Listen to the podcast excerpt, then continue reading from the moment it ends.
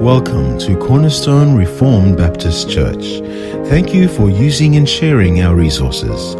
What you're about to hear is God's Word from one of our teaching elders. We trust that God's Word will inspire, instruct, and bless you. For further teachings or information on our ministry, please visit us on our website at cornerstonerbc.com. That's cornerstonerbc.com. Very good, brothers and sisters, as I said. So, Romans chapter 1. Romans chapter 1, and I want us today to speak about biblical salvation or characteristics of biblical salvation. I could say characteristics of genuine salvation. Salvation as it is described in the pages of the scriptures. Salvation not as it is defined by the church of men, but salvation as it is contained in the scriptures. And we're going to be addressing that from verses 16 and 17 of the Word of the Lord. So let us read together. Let us read from verse 8 to verse 17 of Romans chapter 1. This is the Word of the Lord. Romans chapter 1, verse 8. First, the Apostle Paul says, I thank my God through Jesus Christ for all of you, because your faith is proclaimed in all the world. For God is my witness, who may serve with my spirit in the gospel of his Son Without ceasing, I mention you always in my prayers, asking that somehow by God's will I may now at last succeed in coming to you. For I long to see you, that I might impart to you some spiritual gift to strengthen you. That is, that we may be mutually encouraged by each other's faith, both yours and mine. I do not want you to be unaware, brethren, that I have often intended to come to you, but thus far have been prevented in order that I may reap some harvest among you as well as among the rest of the Gentiles. I am under obligation both to Greeks and to barbarians, both to the wise and to the foolish. So I am eager, or I am ready to preach the gospel to you also who are in Rome. Why is he ready to preach the gospel? Verse 16 For I am not ashamed of the gospel for it is the power of God for salvation to everyone who believes, to the Jew first and also to the Greek.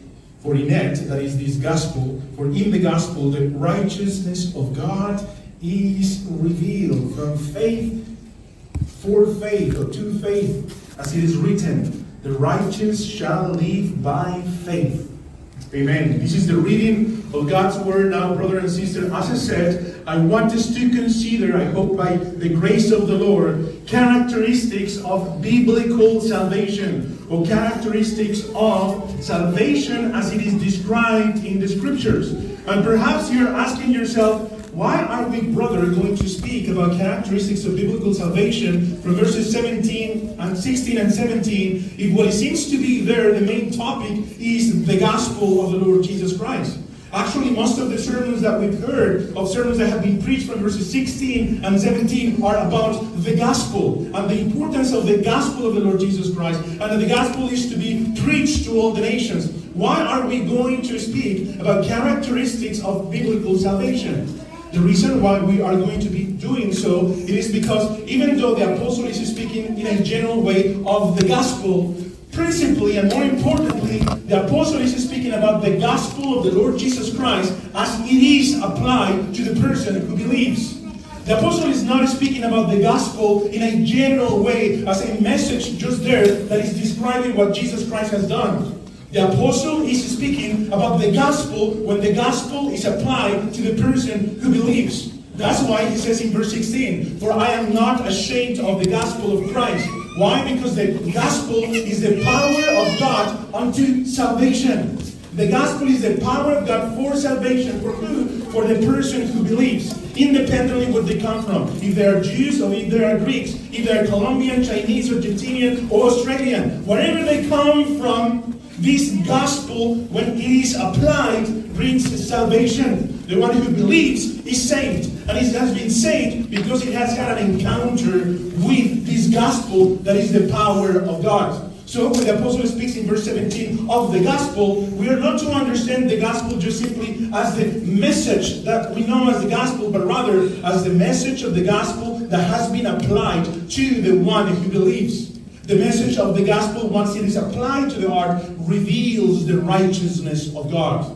So, my dear brother and sister, I want us to consider from these two verses characteristics of biblical salvation. In other words, I could say characteristics of what happens when the gospel, that is the power of God, is applied to the person who believes. What happens when the Jew or the Greek or the Colombian, Chinese, Argentinian, or Australian believes in the gospel? That person is saved. And we see here some characteristics that I think the apostle has in mind that he's going to open up in further chapters. Now, I'm going to present to you three important characteristics of biblical salvation that I hope that by God's grace we can see in the text and in the book of Romans. Three important characteristics of biblical salvation according to the scriptures. The first one is that biblical salvation requires an encounter with the power of God. We have that in verse 16. That when the gospel, that is the power of God unto salvation, that finds the person that believes, there is an encounter between the one that believes and the gospel, that is the power of God. The one who believes, independently if it's a Jew or a Greek, when he believes or she believes, they, they are saved. And they are saved because they have had an encounter with the gospel that is the power of God unto salvation. Biblical salvation requires an encounter with the power of God that is found in the gospel. That is the first thing. Second thing that I want us to consider from this is that when a person has had an encounter with that gospel that is the power of God, when that person has had faith and when that person has been saved, then what happened there, the application of that gospel, that gospel applied reveals the righteousness of God. Verse 17. For in it, that is the gospel that is applied to the one who believes, for in the gospel, then the righteousness of God is revealed. Second characteristic, biblical salvation or the gospel applied reveals the righteousness of God.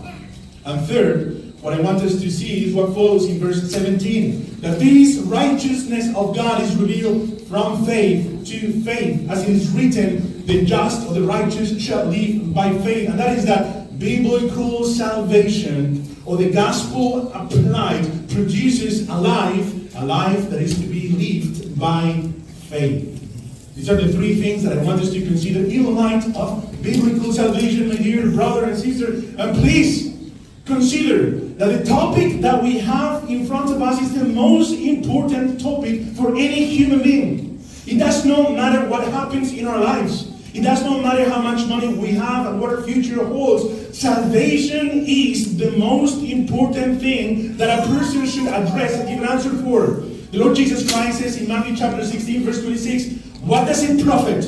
Amen. If he wins the whole world and yet that person loses his own soul.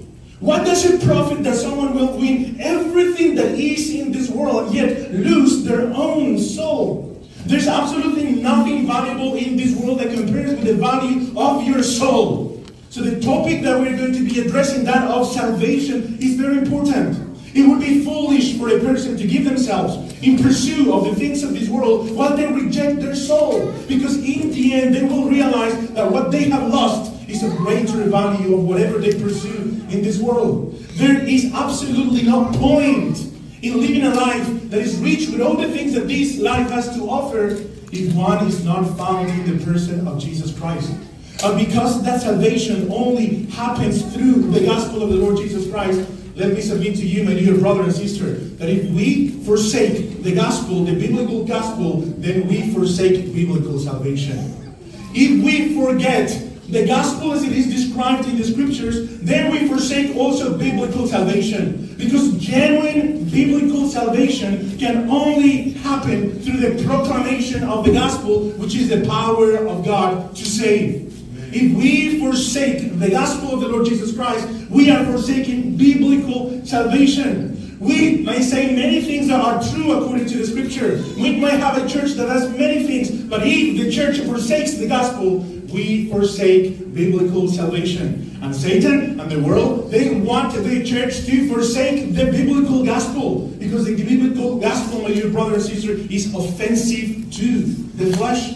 In the biblical gospel, we are presented as sinners who are under God's wrath that we are children of disobedience, that we are in this world, that following the stream and the course of this world under the prince of the power of the earth. That is what the biblical gospel says. That we are sinners, and that because we're sinners, we are under God's wrath.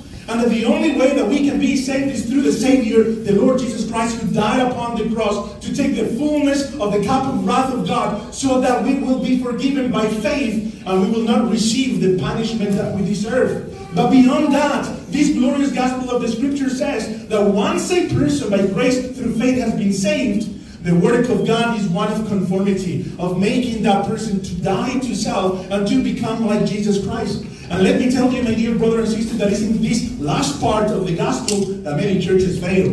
That they don't want to proclaim that we are to take up our crosses and to follow the Lord Jesus Christ. That we are not to die to self and to follow the Lord Jesus Christ. That we are not to die to the things of the world and to follow the Lord Jesus Christ. If we do not have the biblical gospel, how are we going to expect to have biblical salvation? If we forsake the gospel in the scriptures, we will forsake the genuine power of God operating in the local church and in our lives. And Satan is in that business. And the Apostle Paul knew that the church, even though they had the apostolic letters, that even though they, they had prophets among them, that even though the church had seen all the mighty works of the apostles and the prophets, that the church was prone to wander and to go through different, you know, philosophies and teachings of men. That's why the Apostle Paul, when you read carefully the letters to the Corinthians, First Corinthians and Second Corinthians, you can realize of all the struggles that the Apostle had for those people in the church.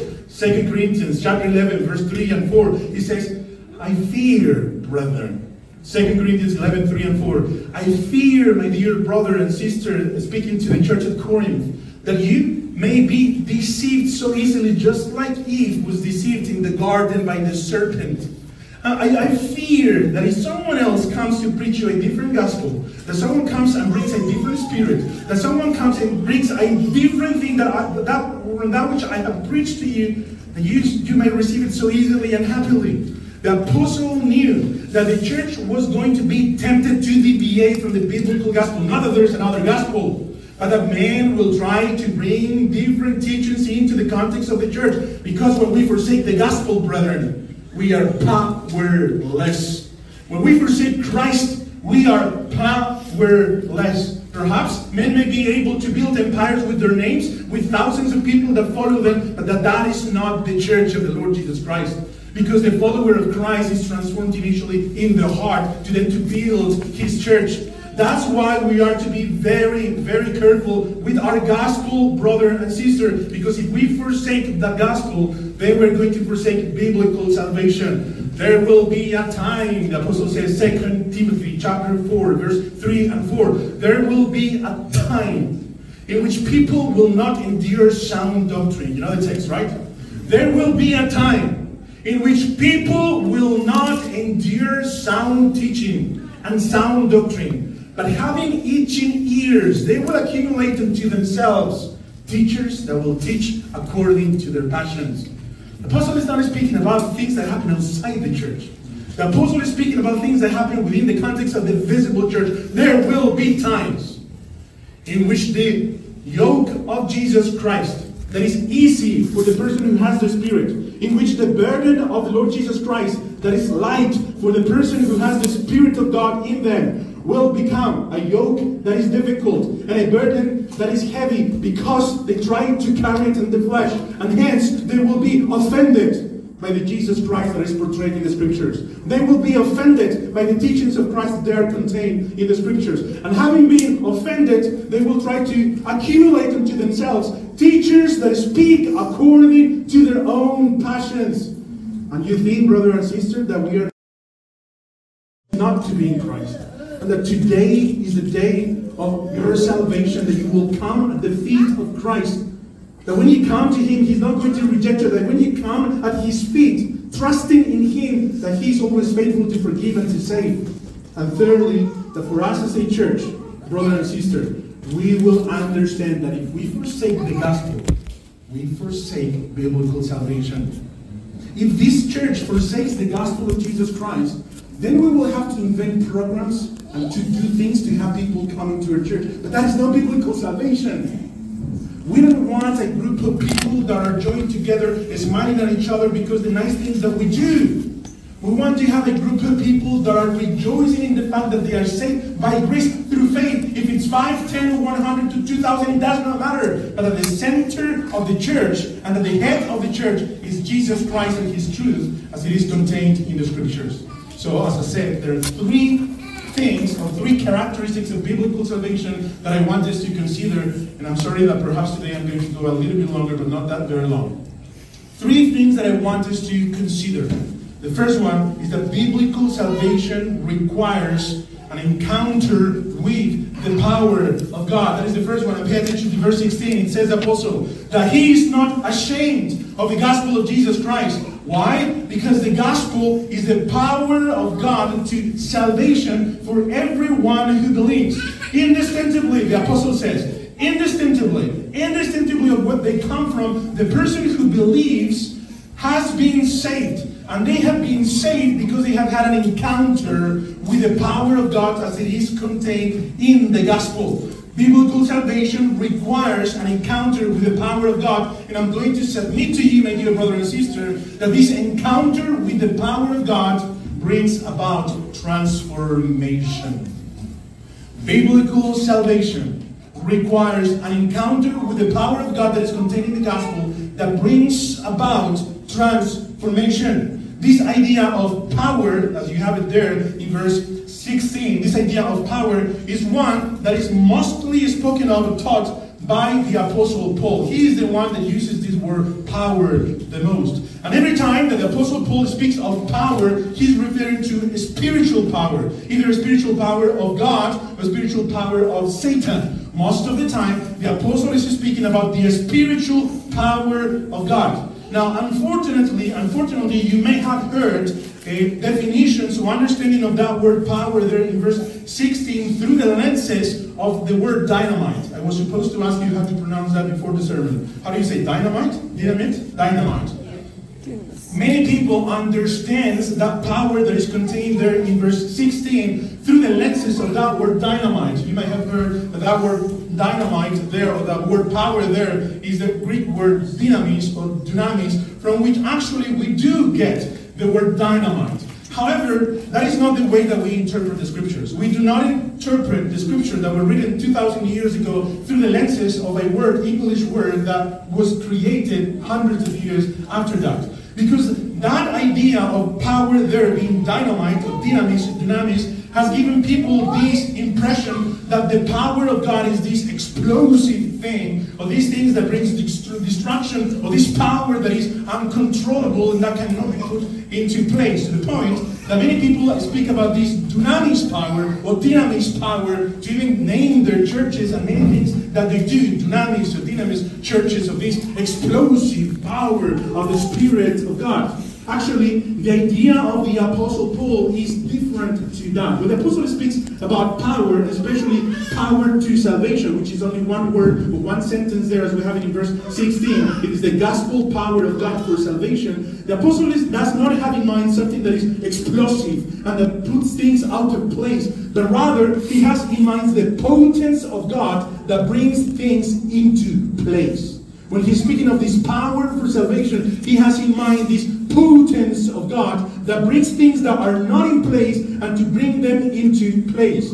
If we were going to get an illustration from the Bible, perhaps the best example that we can give is the example of creation.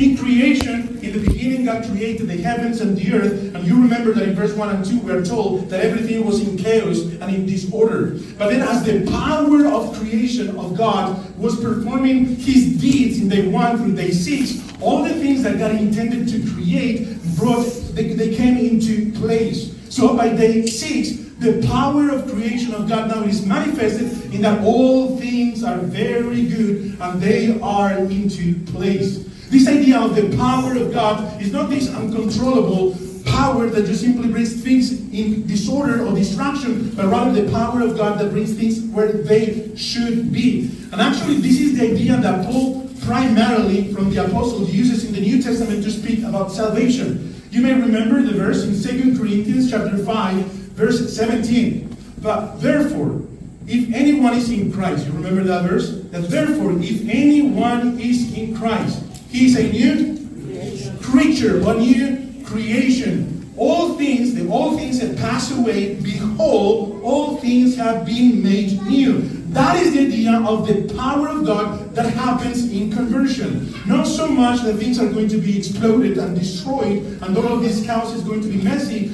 but rather that when the power of God comes in salvation in the person of Jesus Christ, that which is not passes and the things that are supposed to become in order just as it happened in creation. That's why I'm submitting to you that every time the Apostle Paul speaks of this power of God, especially for salvation, it requires a transformation.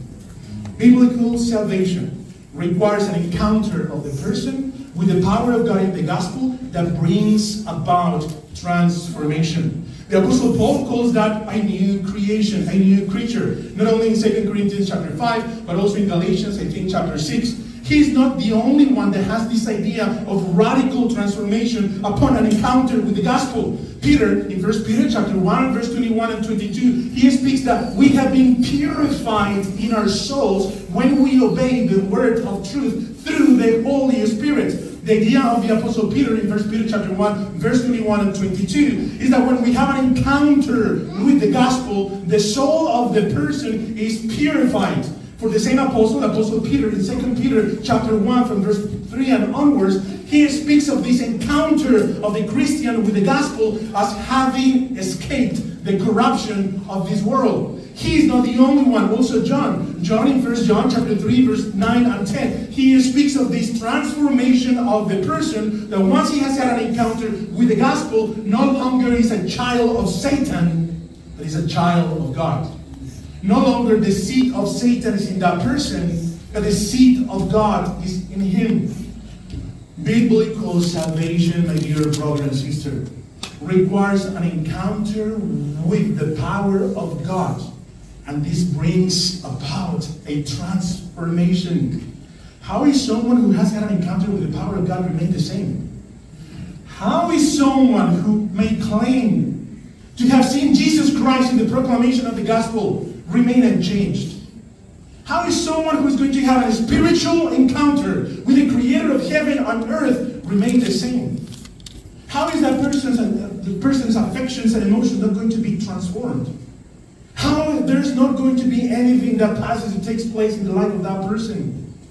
When a person has a genuine encounter with the gospel, which is the power of God unto salvation, there is going to be a new creature a new creation. A soul is going to be purified. A, a, child of Satan is going to be made a child of God. The person that lived in the corruption of the world will leave the corruption of the world because of the work of the Spirit that is in that person. Someone may ask then, what does that transformation look like? What is it? Is it that I didn't go to church before and now I go to church? Or is it perhaps that I did not read the Bible before and now I read the Bible? Or perhaps the transformation is that now I have all of this power to do all of these mighty things by the Spirit that is in me. What does that transformation look like? That is the result of that power. Let me submit to you that there is a chapter in the Bible in which the apostle actually explains what this power of the gospel is in more detail. And it is very interesting because just as we have chapter number one in the book of Romans, chapter number one of the first Corinthians, the apostle explains what this power actually is. If we want to understand what this power looks like and what this transformation looks like, brother and sister, we need to go to the scriptures so that the scriptures will explain to us what that power is, or better, who that power is, and what that power does in the person who finds it. 1 Corinthians chapter 1. Verse 16 and 17 of the book of Romans are explained in 1 Corinthians chapter 1 extensively. We don't need actually preachers. We can just simply just go to First Corinthians chapter 1 and read it and the word of God explains itself. You remember that in the church at Corinth there were divisions. Remember, I am of Apollos, I am of other people. There were divisions there in the church at Corinth. The apostle is now going to bring the reality of the gospel to solve the problem of division at Corinth. So read carefully with me, please, from verse 17 in 1 Corinthians. For Christ did not send me to baptize. Brother, you're there in 1 Corinthians. 1 Corinthians chapter 1, Verse 17 For Christ did not send me to baptize, but to preach the gospel. And not with words of eloquent wisdom, lest the cross be, let the cross of Christ be emptied of its power. Okay, Paul, thank you. You have now incorporated this concept of the power of the cross, which is the same thing that he's speaking about in, in Romans chapter 1, verse 16. The power of the gospel. Thank you, Paul. Now please explain a little bit further. Verse 18. For the word of the cross, that is the gospel, is foolishness to those who are perishing to those who perish.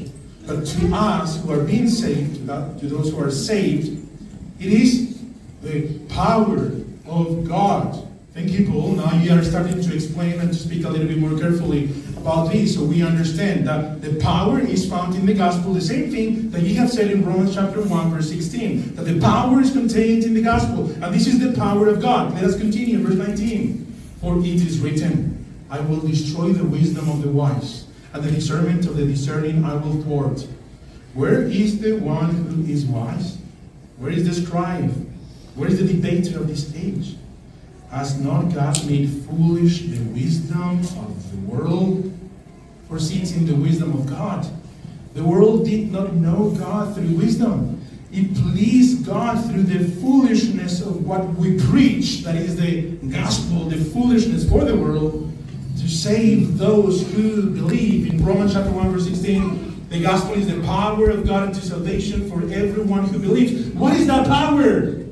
Is that power to see miraculous signs?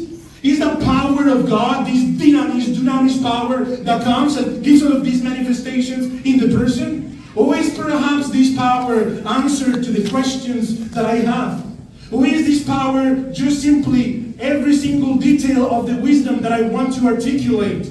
That comes into the mind of Paul, so he says in verse 22. For Jews, remember, verse 16, to everyone who believes, to the Jew first and also to the Greek. Verse 22 For Jews demand signs, miraculous signs.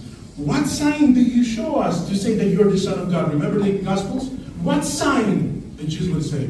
For Jews demand signs, and Greeks, that is Gentiles, seek wisdom. Verse 23 And we preach Christ crucified, a stumbling block to Jews and foolishness to the Gentiles, to the Greeks. But to those who are called, both Jews and Greeks, to anyone who believes, Jew or Greek, Christ, the power of God and the wisdom of God. Christ Jesus, the power of God. How is someone going to say that they have had an encounter with the Son of God and remain unchanged? How is someone going to say that they have had an encounter with the one who is God and man, with the one who defeated death, who the one who holds the world by the power of his word.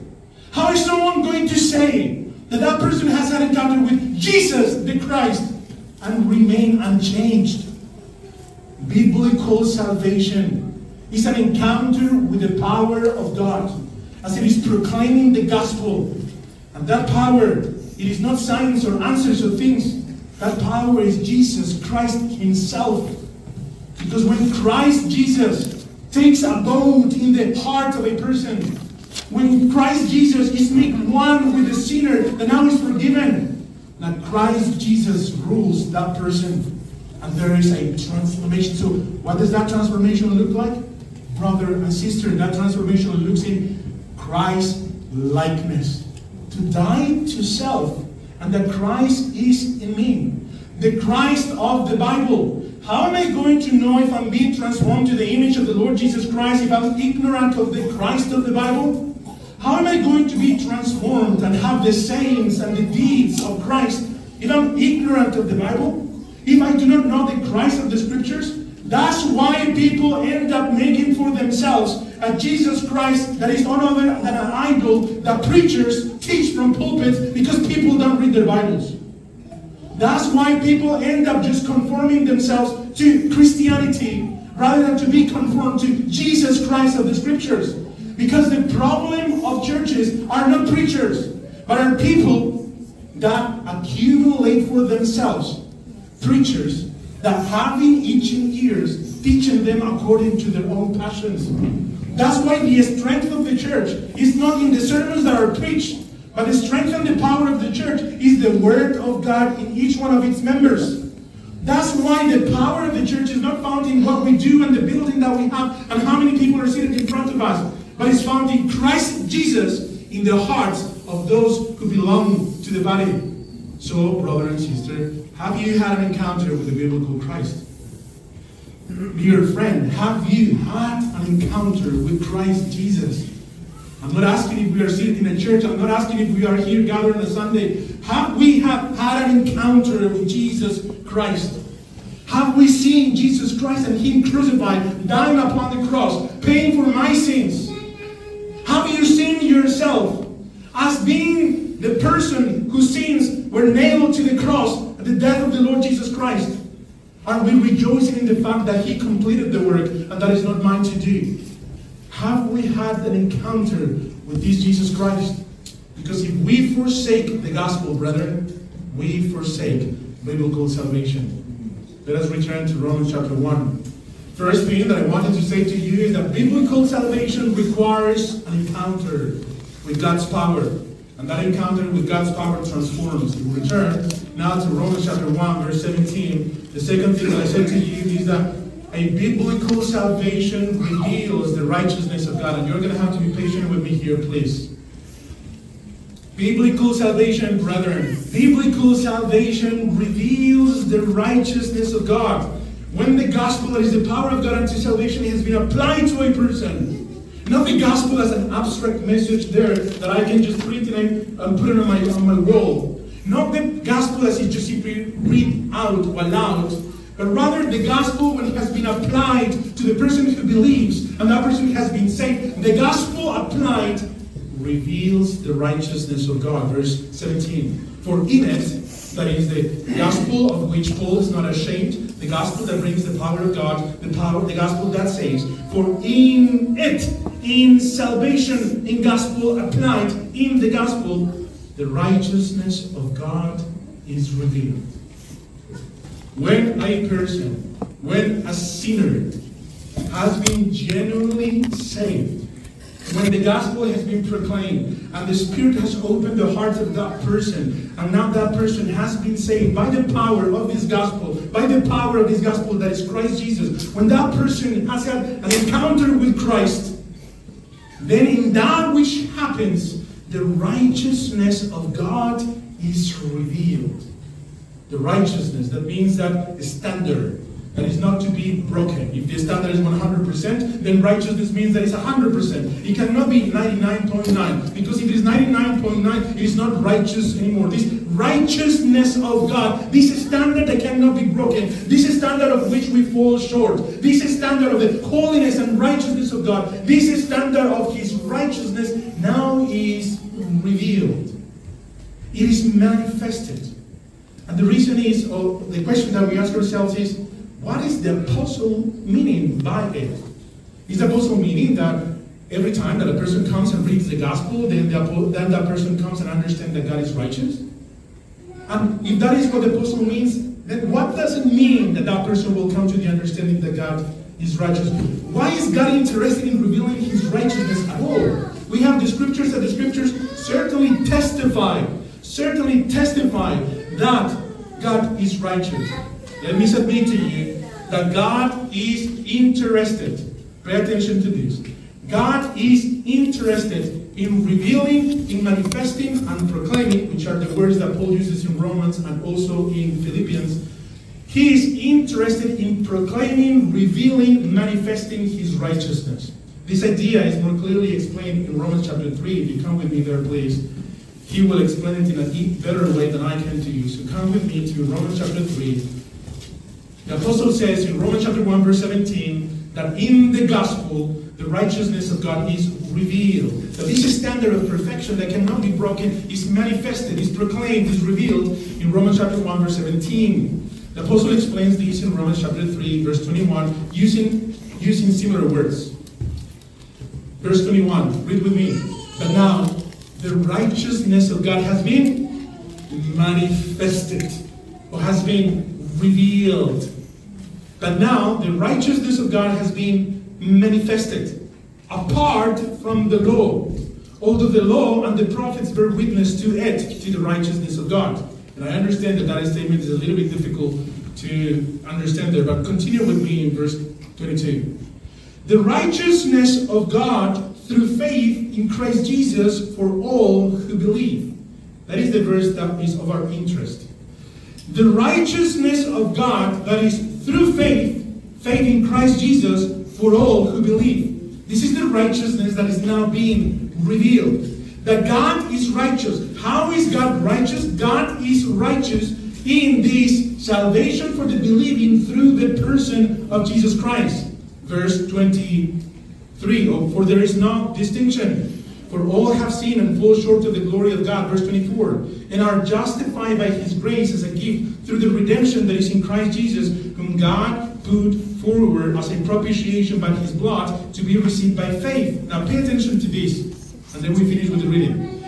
This was to show Christ Jesus dying upon the cross, and those who believe in him are saved. Verse 25, second half of it. This was to show, or this was to reveal, or this was to proclaim, or this was to manifest God's righteousness. Because in his divine forbearance, forbearance, forbearance, he had passed over former sins. He passed over former sins. And he was waiting for the time in which Jesus Christ will come to die upon the cross. And by Jesus Christ dying upon the cross and then being resurrected on the third day, now God reveals and proclaims his righteousness. Why did God have to do that? Well, because there was a problem in his own law. Go with me, please, to Proverbs chapter 17. There was a legal problem for God. There was a very serious legal problem that the gospel portrays and presents. And if there's a difficulty or there's a problem, someone might bring an accusation against what God has done or the forgiveness that we have received. There is a legal problem that even comes not from the accusations of the accuser, Satan, but it comes from the law of God Himself. If you go to Proverbs chapter 17, does anyone know the verse that I'm going to cite? Verse 15. Proverbs 17 verse 15. Pay attention to this. He who justifies the wicked and he who condemns the righteous are both alike an abomination to the Lord. Brother, sister, and friend, consider what happened at the cross and in the gospel and read once again this statement there in verse 15. He who justifies the wicked and he who condemns the righteous are both alike an abomination to the Lord. In the gospel, we have a wicked being justified. And in the gospel, we have a righteous one that died the penalty of death. In the gospel of the Lord Jesus Christ, we have sinners wicked people like us that are made just. And in the gospel, we have the just, who is Jesus Christ, dying upon the cross as a sinner. And the law of the Lord says that the person who justifies the wicked is an abomination. And the one who condemns the righteous is also an abomination to the Lord. How is then the gospel something legal? How is then what happened at the cross something that is acceptable? How is then the, the death of the Lord Jesus Christ and the forgiveness of the wicked something that is just not simply invented by the heart of a loving God, but rather that is the representation of His justice and His righteousness? One word glorious, or two words glorious exchange. A glorious exchange. And I'm not going to be able to finish my sermon, but glorious exchange, brethren a glorious exchange that the same Apostle Paul explains in 2 Corinthians chapter 5, verse 21, which I will not cite because I want you to read it with your own eyes. 2 Corinthians chapter 5, verse 21. 2 Corinthians chapter 5, verse 21.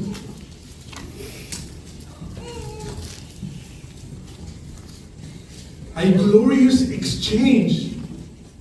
I wish we had that song that we have in Spanish, in English, that speaks about this glorious exchange, brethren. It is a glorious exchange. The exchange that happens here in verse 21. Why is God righteous? Why he reveals his righteousness? He reveals it in this way, in verse 21.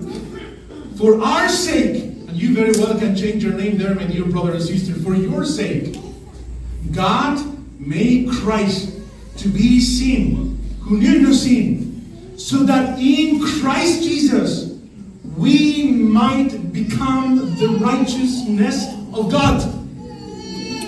For your sake, for your sake upon the cross, the Lord Jesus Christ took on your sins, the penalty of your sin, so that the wrath of God will come upon Jesus Christ.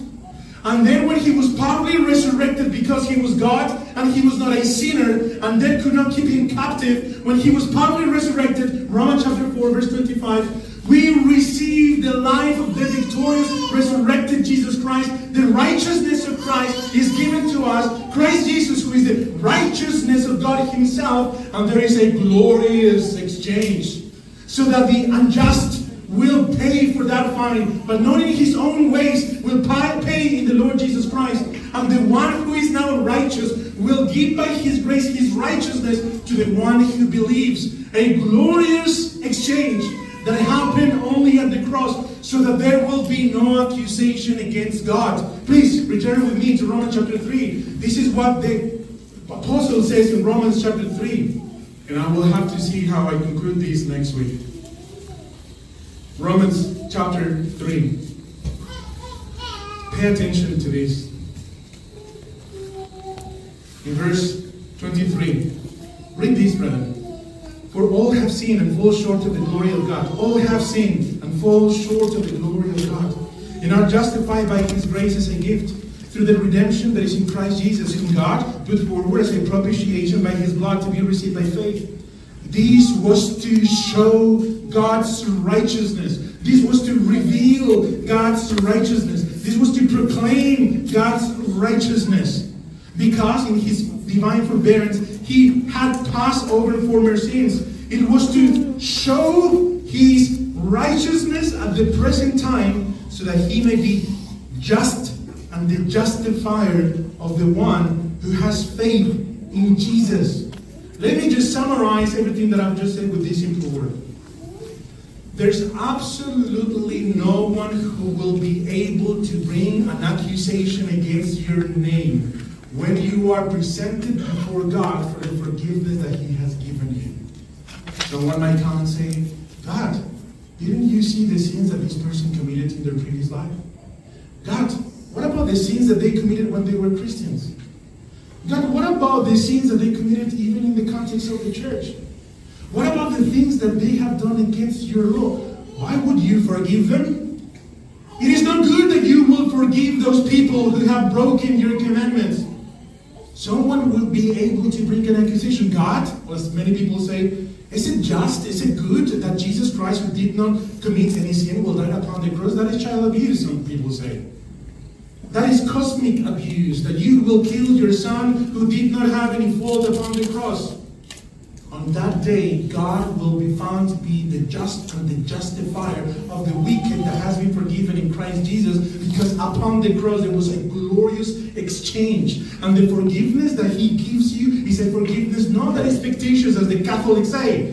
The forgiveness of the righteousness that gives you, it is a valid, truthful forgiveness. That in Christ Jesus, when He says that you have been forgiven, you have been forgiven indeed. Because everything that required to be paid was paid upon the cross. So no one will be able to bring an accusation against God's elect. Romans chapter 8, verse 33, I think. No one will be able to bring an accusation against God's elect. Why? Because it is God the one who justifies. This is the core of the gospel. This is the heart of what he has done. This is the joy of the life of the Christian. This is what is supposed to move us in our daily lives. This is what is supposed to propel us into righteousness. This is what is meant to be the reason of our lives.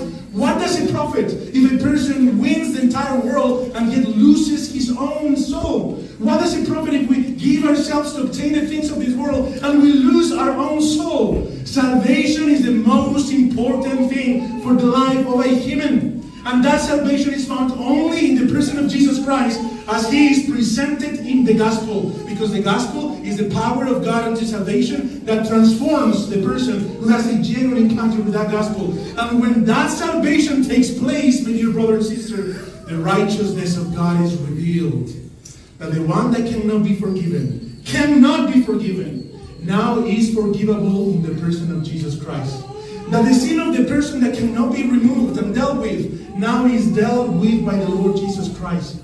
That the one that cannot enter into the presence of heaven and into the presence of God now can enter into the presence of God because of what Jesus Christ has done. That the one who does not deserve to receive the reward of God, of his love and his presence, now is not only forgiven, but receives the love of God that makes us his children. This is the glory of this glorious gospel. If we forsake the gospel, we forsake biblical salvation. And if we forsake biblical salvation, we end up with a church that is comprised not of sons of God, but sons of Satan that are disguised as Christians, pushing our, their own agenda and not the agenda of the Lord Jesus Christ. Brother and sister, many more things I wanted to say, and by God's grace, perhaps I will say them next week. But let me just simply say to this to you, my dear brother and sister, rejoice. Rejoice that the masterful mind of God found a way to forgive you in a legal, real way through the person of Jesus Christ. Apart from the cross, we were hopeless. Apart from the cross, we were hopeless. Rejoice that whatever comes your way, whatever pain comes your way, whatever difficulty comes your way, rejoice in the fact that your name has been written in the, in the book of the Lamb of God who takes away the sin of the world. Rejoice in that. But to you who are not in Christ, I say and implore to you, today is the day of your salvation. Come to Christ. He is the only one that can forgive your sins. He is the only one who paid that. The church cannot do it. The world cannot do it. Your work cannot do it. Only Jesus Christ can do it. And for us, brothers and sisters as a church, let us be proclaimers of this gospel. Because if there's going to be any good thing that we do to Pacific Point and to the Coast, it's not only the, the taxes that we pay or the things that we do, but it's that we bring the light of the gospel to the one that is in darkness. So that the glory will be for Jesus and that we will be found to be faithful servants that are just simply doing what our Master has called us to do. Because He loved us first, He gave Himself for us. What shall we do? Not just only, we should live our lives for Him alone.